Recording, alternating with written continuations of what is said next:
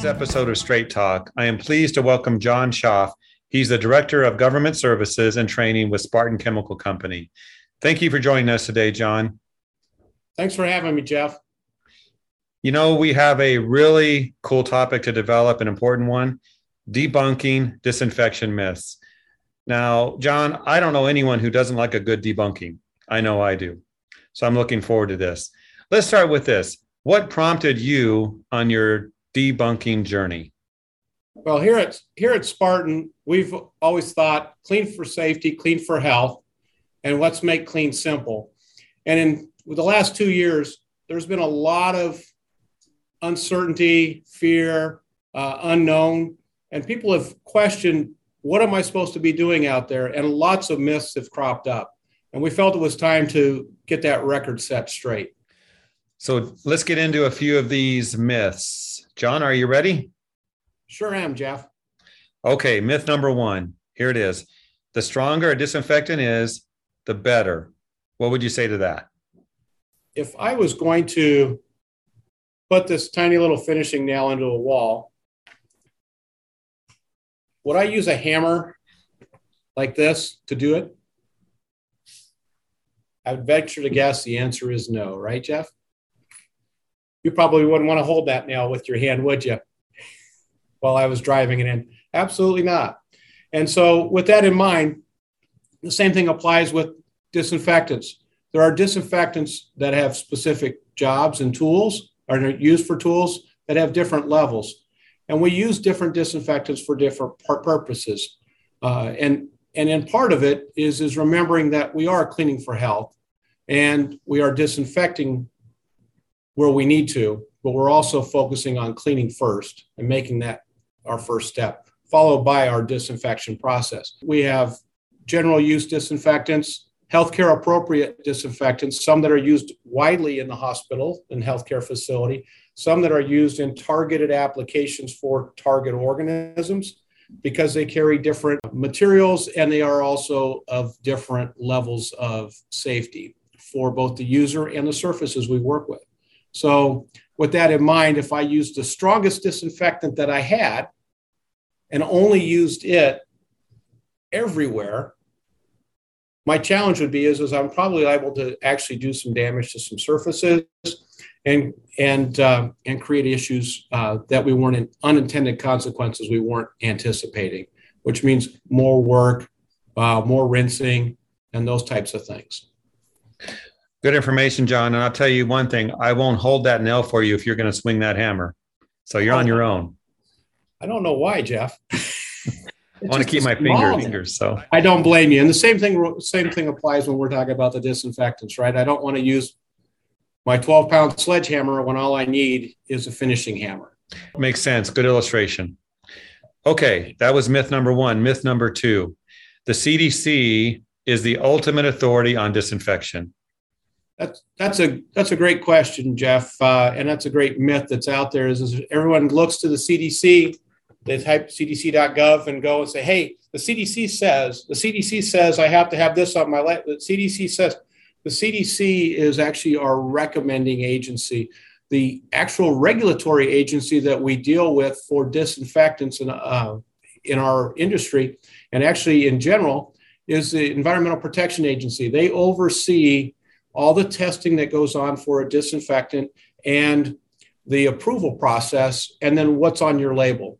And so the EPA is the regulatory agency that does that part of it. And then the CDC works in conjunction with the EPA to help put out recommendations for the users. So when you go see that, it's not that the CDC requires you to do this and the CDC requires, it's not, they're recommending processes and programs and actually the EPA does the uh, does the oversight of the regulatory portion of that.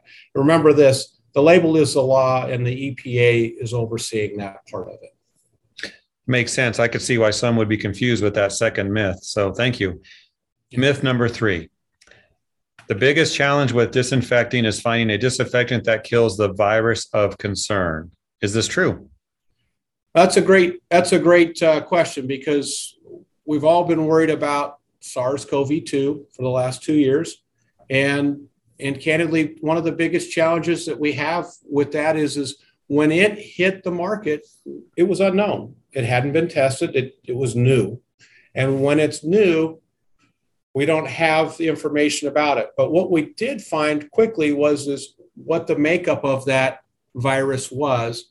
And it being a coronavirus, we were able to use benchmarking, and that's what the EPA does when there's not a testing protocol in place yet. They will benchmark pathogens that are harder to eradicate than the pathogen of concern until they get a protocol in place. And then once the testing process is in place, then they test for that specific pathogen.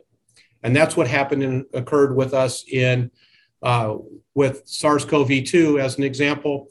They used as a benchmark products that had a higher efficacy claim, which tended to be a little more specialized than a general use disinfectant, which is what we're basically allowed to use today, provided you do the testing. But that's what's effective against SARS-CoV-2 on non-porous surfaces these days.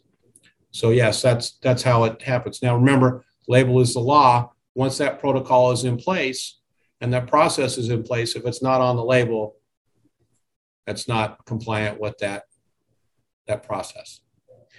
Myth number four electrostatic sprayers and UV disinfection devices eliminate the extra step of cleaning. what do you say to that? That's a good, a good one, uh, uh, Jeff. We've got a lot of folks that are, are thoroughly confused in this area. And the reason we're thoroughly confused is, is because of fear and the unknown. And so we're going to grab a hold of everything we can. And kind of like that 12 pound sledgehammer, we start looking at additional tools. What can we use to help here and help there? While additional technology may not be harmful, it doesn't replace. It doesn't replace proper cleaning first. And then application of your disinfectant appropriately. Um, and in the case of like UV, that's an extra step of disinfection after I've properly cleaned that surface. So what we want to do is, is we want to make sure, once again, that we don't confuse disinfection with cleaning and disinfection or cleaning first and following it with the disinfection process. All good points, John. Anything else you'd like to share with the industry? Well, what I like to share with the industry is remember this clean for safety, clean for health, make cleaning simple, but clean first and disinfect where you need to. Well, great information, John. Thank you for sharing this. Where can people get more information from Spartan? Thanks for asking, Jeff. People can get additional information from uh, SpartanChemical.com. As well, click on the Clean Check link to get more training processes uh, and surf the site a little bit for additional resources ranging from SARS CoV 2 to any other pathogen of your concern and as well your cleaning needs. Remember, we make clean simple, and there's another simple way, and that is just to dial 800 537 8990 and ask for your local Spartan regional manager, and they'll come to your site